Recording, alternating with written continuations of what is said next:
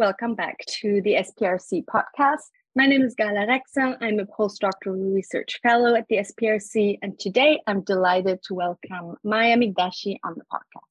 Maya Mikdashi is an associate professor in the Department of Women's, Gender, and Sexuality Studies at Rutgers University, and we're here today to speak about her first book, Sextarianism, Sovereignty, Secularism, and the State in Lebanon, which has been published with Stanford University Press in twenty twenty-two.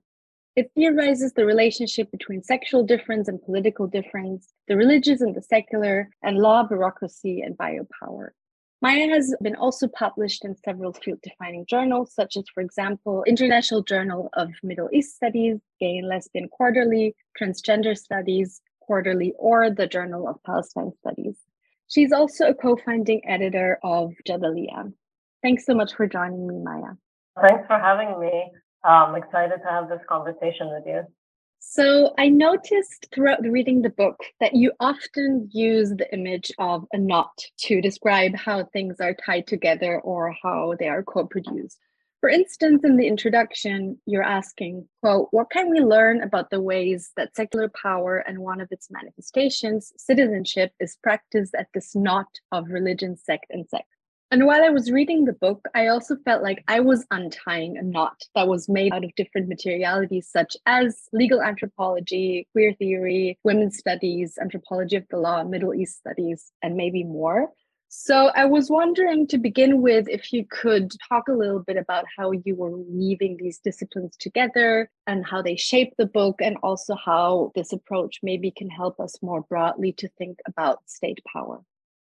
I think, you know, any book is kind of a reflection of the author, the conversations they're having, what they're reading, what they're teaching, and, you know, also just kind of what world that they're in.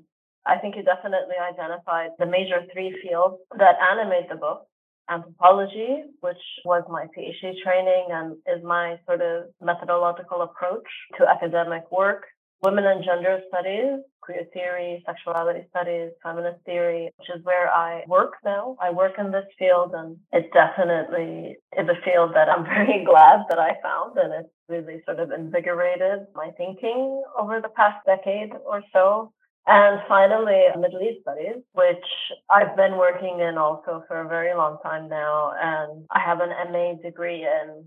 And I think part of what I try to do in this book is to take all three fields seriously and to put them into conversation in a way that doesn't try to make hierarchies between them, but to also open up pathways of conversation, because I haven't really seen texts that take each field seriously on their own and try to not only sort of create threads, but identify the places where those threads fall apart in between them.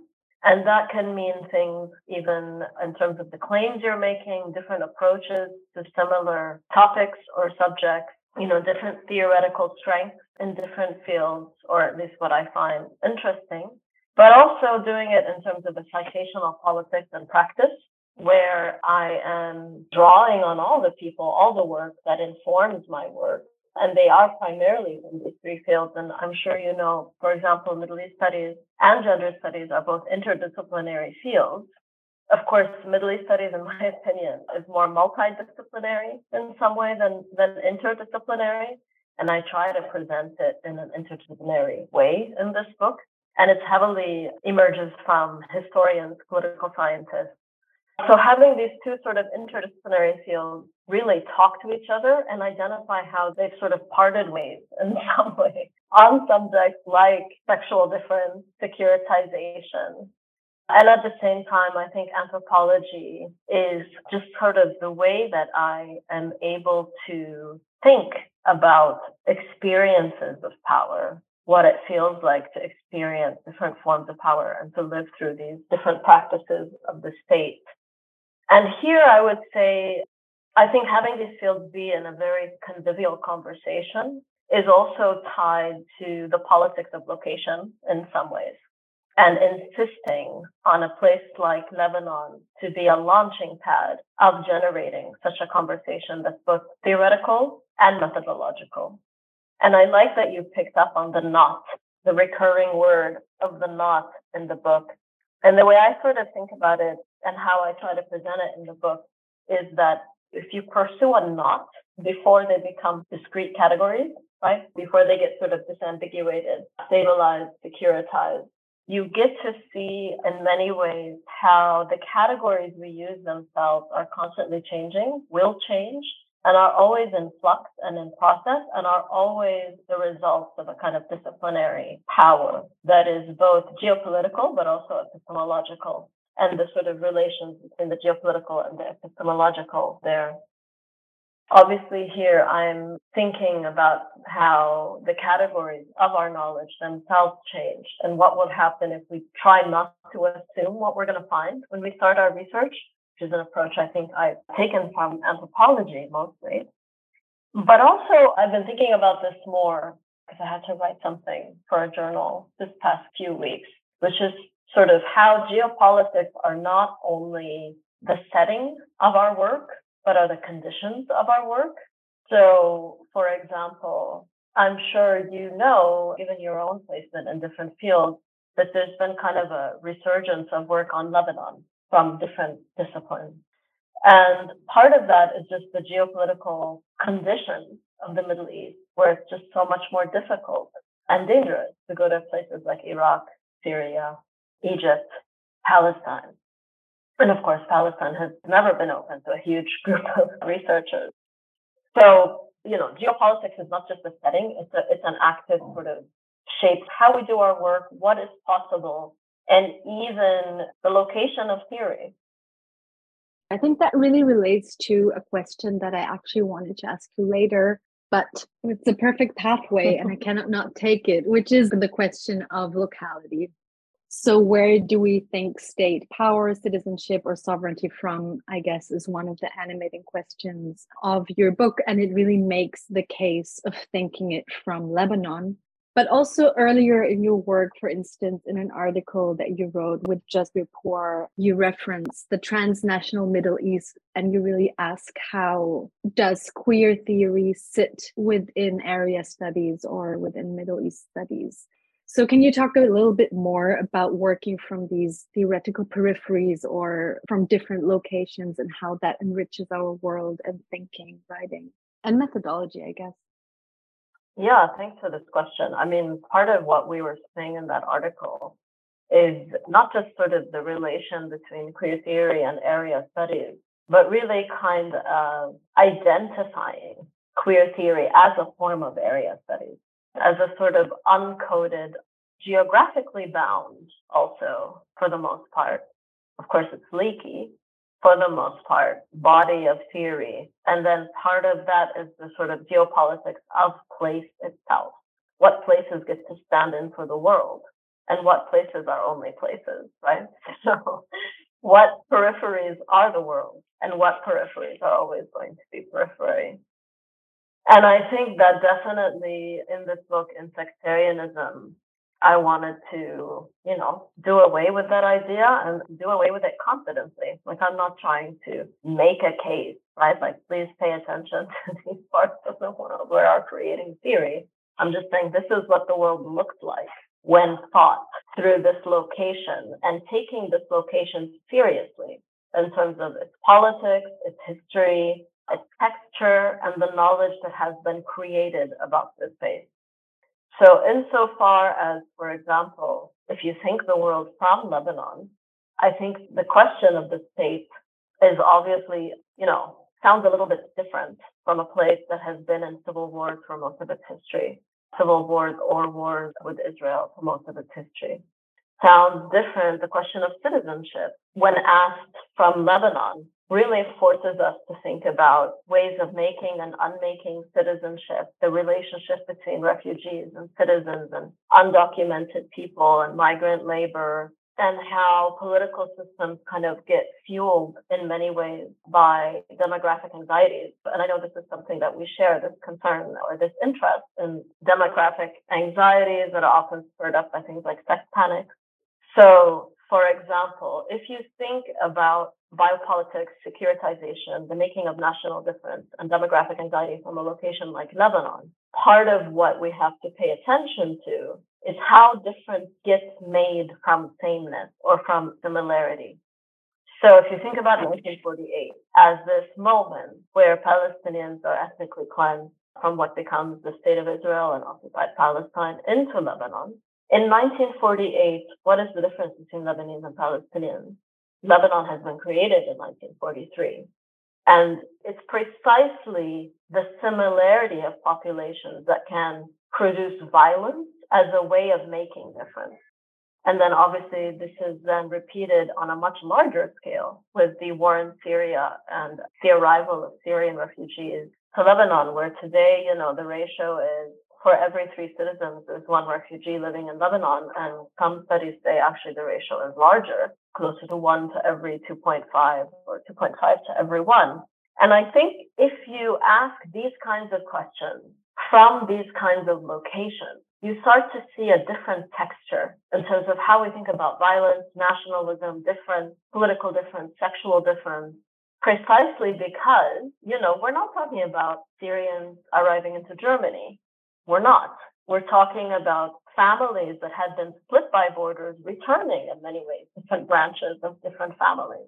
So definitely, I think where we ask these questions about our world today, precisely because it is a world with increasing movement from all the sort of different collapses that are happening and calamities all around us, it makes a lot more sense, to be honest, to ask this question from a location like Lebanon than to ask it from France, at least in the contemporary moment.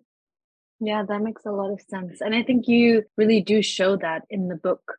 I was thinking maybe we take a step back for those who haven't read it yet, and talk about the term that you're proposing, which is sextarianism.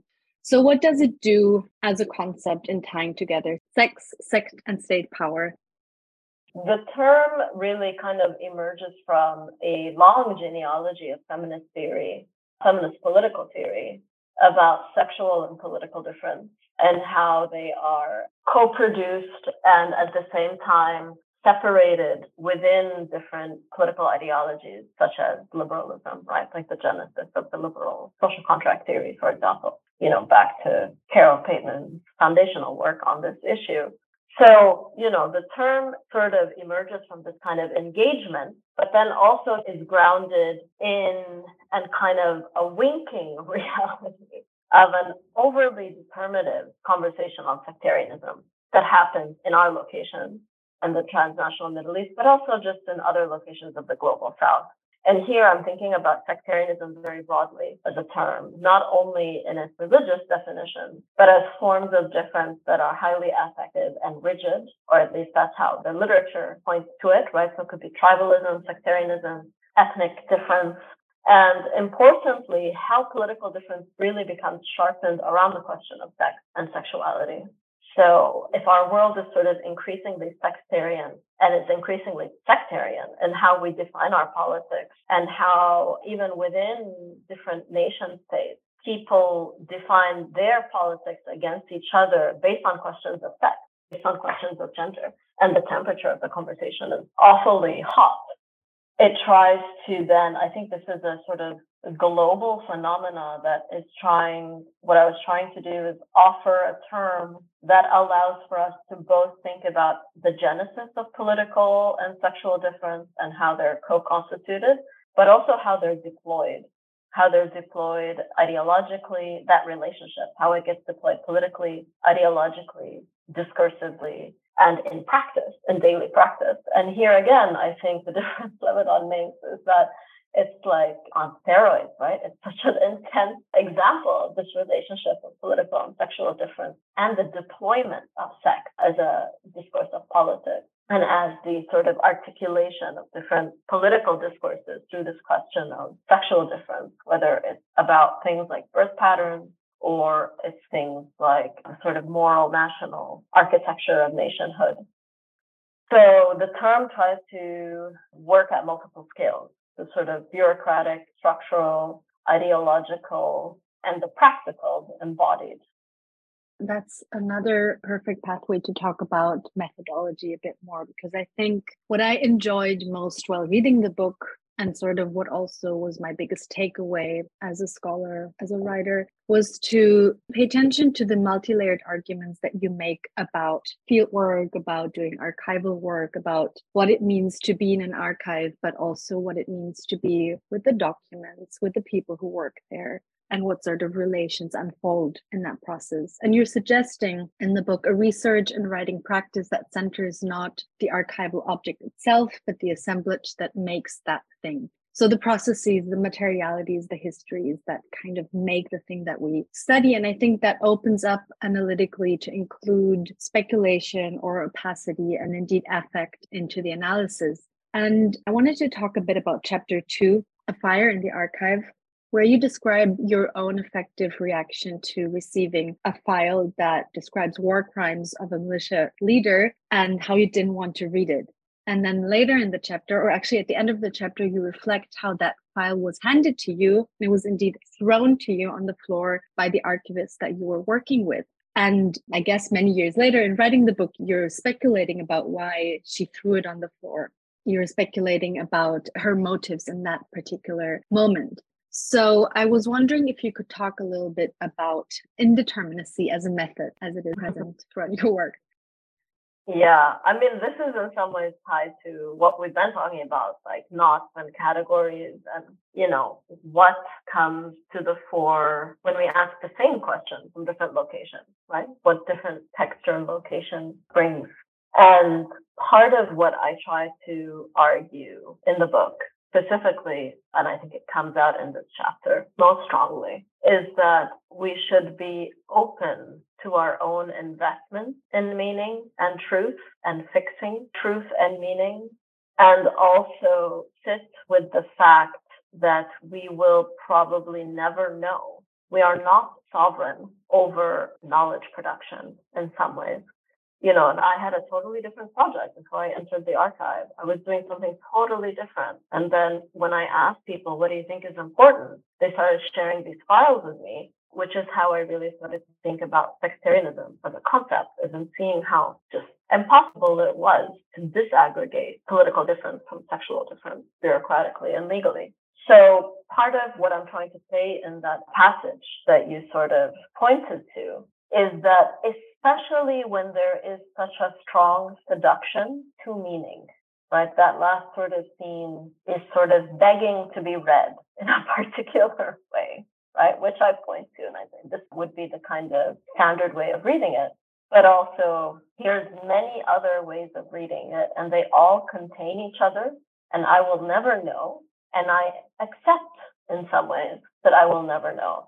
And it's much more interesting intellectually to dwell in the question than to provide an answer, for me at least. And I think that's an honest way of depicting what we do in research. While I was reading the book, I also felt that there was a term or a notion or a concept that was really present throughout the whole book, but it wasn't addressed on an analytical level. And that's the term of intimacy or intimacies. And I found that it structured the book in your own way of approaching the archive, your careful ethnographic analysis, and that always refers to positionality and your locality in these histories and archives. And also it's present in the ways in which bureaucracy and the state manage people's lives in a biopolitical way, and how it indeed structures what they can do and what they cannot do, and what kind of questions they ask of the state and of the courts. And thirdly, I think what you refer to as violent intimacies, especially in chapter five, where you talk about hymen and anal exams conducted by the state or state-adjacent actors. So what role would you say does intimacy play in sectarianism as a theory and also as a method or methodology? Uh, that's a good question. It's interesting that you picked up on it, because it's definitely a thread that I don't really dedicate enough time to, maybe. You know, at the outset, I would just say the term violent intimacies is actually taken from the work of Asla Zengin, who is a, also an ethnographer of violence and of the state. And in her work, it's very much about how the state touches you and this relation of violence through intimacy in many ways, and how intimacy itself is incredibly violent. I'm very much in conversation with that work and inspired by it. And I started thinking about it in terms of the experience of the state and how the structuring of intimacy into bureaucratic and legal regimes, but also the structuring of intimacy as a place of regulation and of hyper-securitization is an extremely violent process, and it's a violent experience, and it's an experience that we all share, I think, is an important thing to state here. If we share one thing about the experience of the state, it's in many ways how it structures and inflects intimate intimacy and intimate relations, and what we mean by that term. And of course, intimacy itself operates on multiple scales. So when it comes to the question of the intimacy in the work itself, or intimacy as a way of being reflective about research, what I found the most interesting here is that the intimacy that I had with a lot of my interlocutors ended up that we could fight a lot, and we did. And I tried to sort of show that in the text, right? These are not experiences where I'm going in and I'm analyzing what people are saying to me, right? And I'm coming up with some kind of tidy theory, like this is what they actually mean. This is not a question of false consciousness where the academic comes in and translates everyday life. People are the sort of biggest, greatest theorists of their own lives. And part of that intimacy is the ability to argue, and to argue with a smile in some ways, right? And I try to show that particularly in the chapter on the archive. But also there, I'm very careful, and I think this is linked in some ways to the last chapter and the chapter on religious conversion, to not mistake positionality for identification or for the ability to decide oneself. Positionality is not something that the author gets to sort of state in a sovereign way. This is my position. This is who I am in this space. Because you never determine, you're not the person actually determining what you are in social space. Definitely, like I could stand in front of the mirror and say, my name is Maya Mikdashi. This is who I am. This is my identity. This is what matters to me. But when you enter into a social space, all of that becomes in flux. And positionality is something that is always changing and you're never sovereign over. And intimacy is one of the ways, and making intimacy is one of the ways that you get positioned in a particular social field. And that was definitely true in my archival work. But it was also true when I was doing the work on religious conversion, where obviously identification, what a state identifies you as, is not necessarily what you identify yourself as. And everybody kind of understands this misrecognition. Nobody assumes that it does have to be like this sort of visceral. And I think that that kind of winking perspective on these kinds of relations, I do take from a lot of the work in queer theory and gender studies and just my own sort of lived experience of the state and of identification. Yeah, maybe we can continue to talk a little bit about the state, because in the last chapter, you proposed the term of the epidermal state and how it relates to the body, to further theorize how states materialize bodies, but also shape them. And on the other hand, how sovereignty and violence is produced and felt on a bodily level. And specifically, you're looking, as I mentioned, on the practice of hymen and anus exams to determine differently gendered sexual activity. But I wanted to talk first a bit about the term itself, because it's really interesting you're mentioning Fanon and Povinelli as sort of the parents, I guess, of this term, but also Braidotti in the way in which you think about the body itself. So could you explain a bit more how you came to that term in conversation with these authors? Well, this is partly about intellectual genealogy. Beth Pavanelli was my graduate advisor, one of the chairs of my dissertation. The other was Nadia Abu-Lughod. So, you know, I'm very familiar with her work and I was very inspired. And she sort of introduced me to fields of legal anthropology and different ways of thinking about law. And there's also a different genealogy here of sort of politics of location and of historical processes where, you know, Fanon and Povinelli are talking to each other, but they're also talking about different things, right? They're also talking about, in some ways, and these different things are related to different colonial projects. and the forms of violence that these colonial projects unleash, not only physically, but epistemologically, even in terms of our understanding of what the world is and what the body is in the world and what the relation of the body to the world is. I will say that as important to me, and just as importantly as Fanon and Povinelli are in shaping this, the image of bruised bodies is just as influential to me. Here I'm thinking particularly about, you know, how I felt when I saw the images of Khaled Said circulating out of Egypt, and the way that the body became such an obvious target. And I say obvious, and it's always been a target, but at least in my own life, this is when I really started to see and feel the kind of violence unfolding at the skin all around me during this period of the uprising, but then recognizing this long genealogy of the body and violence and securitization and much of state power, actually really condensing on this point to make you a body, a body separate from other bodies, to determine the meaning of bodies. And here, thinking about gender, sex, sexuality, race, nationality. So in my own sort of path, I would say the war on terror, the uprising from Tunisia onward, my own experiences in Lebanon of state violence and repression really are, as I think, shaping of my thinking of the epidermal state, as theorists are, let's put it that way. And in addition to talking about the threshold of the body in Pavanelli's term, or the misrecognition of violence and race and identity, and the psychology of misrecognition in some ways, it's just as important to think about the body as a space of contestation, of meaning, contesting meaning, what this part of your body means and doesn't mean. And again, here, the threshold is of the self, but it's also of self-sovereignty when you're really up against these sort of state apparatuses.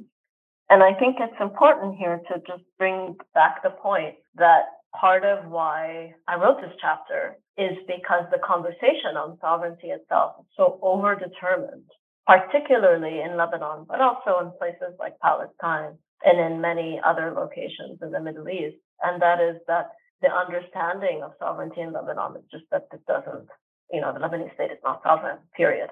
It's not sovereign. And it's not sovereign because it doesn't have hegemony over political violence. But then what is political violence? Who gets to determine what political violence is and isn't? And just because a state doesn't have this kind of hegemony doesn't mean it's not incredibly violent. Because if you ask the question from the location of vulnerability, if you ask a refugee in Lebanon, a Syrian refugee, is the Lebanese state violent? Is it sovereign in its violence over you? You will get an answer. And the echo here that I just want to mention, because it was incredibly important to me personally, but I think it's important to our world and to theorization of our world, is that the question of sovereignty pre and post invasion and occupation of Iraq is totally different. The stakes of being considered a failed state are not theoretical. And we have to sit with that. And that was very much part of how I was trying to think about epidermal sovereignty. Yeah, I think a good way to end is, when talking about sovereignty, how can we also talk about resilience or agency? And these are obviously also complicated terms. But I felt when I was reading the book that there were also nods or like references to these practices. For example, in the ways in which you're describing how some interlocutors, as well as people in court files, refuse sextarian interpolation, or how they play with it, or how they use it strategically in all these different bureaucratic processes. And I don't know if it's agency, but it kind of especially appears in the ways in which you describe these people as opaque or maybe ambivalent in the face of the state. Mm-hmm. So to end the conversation, I was wondering if you could talk a bit more about the effective, agentive, or opaque registers mm-hmm. of everyday life, and if these are modes of disidentification or strategic identification that you're describing, sort of how you think about them. To me, the notions of hypervisibility and opacity are very intimately connected bureaucratically, legally, and ideologically. This kind of hyper-visibility actually allows for a kind of opacity, both as a, as a state practice, right, which I describe as the state not really caring what you believe in, because it understands religion to be just a governmental, biopolitical, inherited category, right? Not a category of like viscerality or belief. So it kind of allows for opacity in that way. And at the same time, this hyper-visibility of difference allows space, I don't know if I would call it agency, but play, play with categories. And of course, the ability to play is structured by, you know, the things we already know, class, gender, race, nationality, legal status. So in some ways, they are, to me, linked. The fact that these are hyper-securitized categories, sectarian categories, actually allows for play within them, because as long as you play by a script, people aren't asking you if you really believe it, as long as you know the script and you will say it in certain times. And that's sort of the image I think that you're referring to, sort of like, what if religious conversion was some kind of masquerade where people know what they're doing and the state knows what they're doing and everyone's kind of turning to each other with a half smile. But because we're all saying the script, we are performing the state. And that's actually what state power is. It's this performance that we're stabilizing, even in our just sort of recitation of a script, with the knowledge that it doesn't have to be attached to particular forms of meaning all the time in every kind of instance. So I think the category of agency is a tricky one, especially maybe it was easier, you know, a year ago when I was finishing the book than today, given the what's happening in Lebanon. The question of agency, I think, it takes on a slightly different register. And I'm more leaning towards using the word play. Thank you. Yeah, that was super interesting. So thank you so much for talking to me. Thank you. Thank you for these questions. Thank you for listening.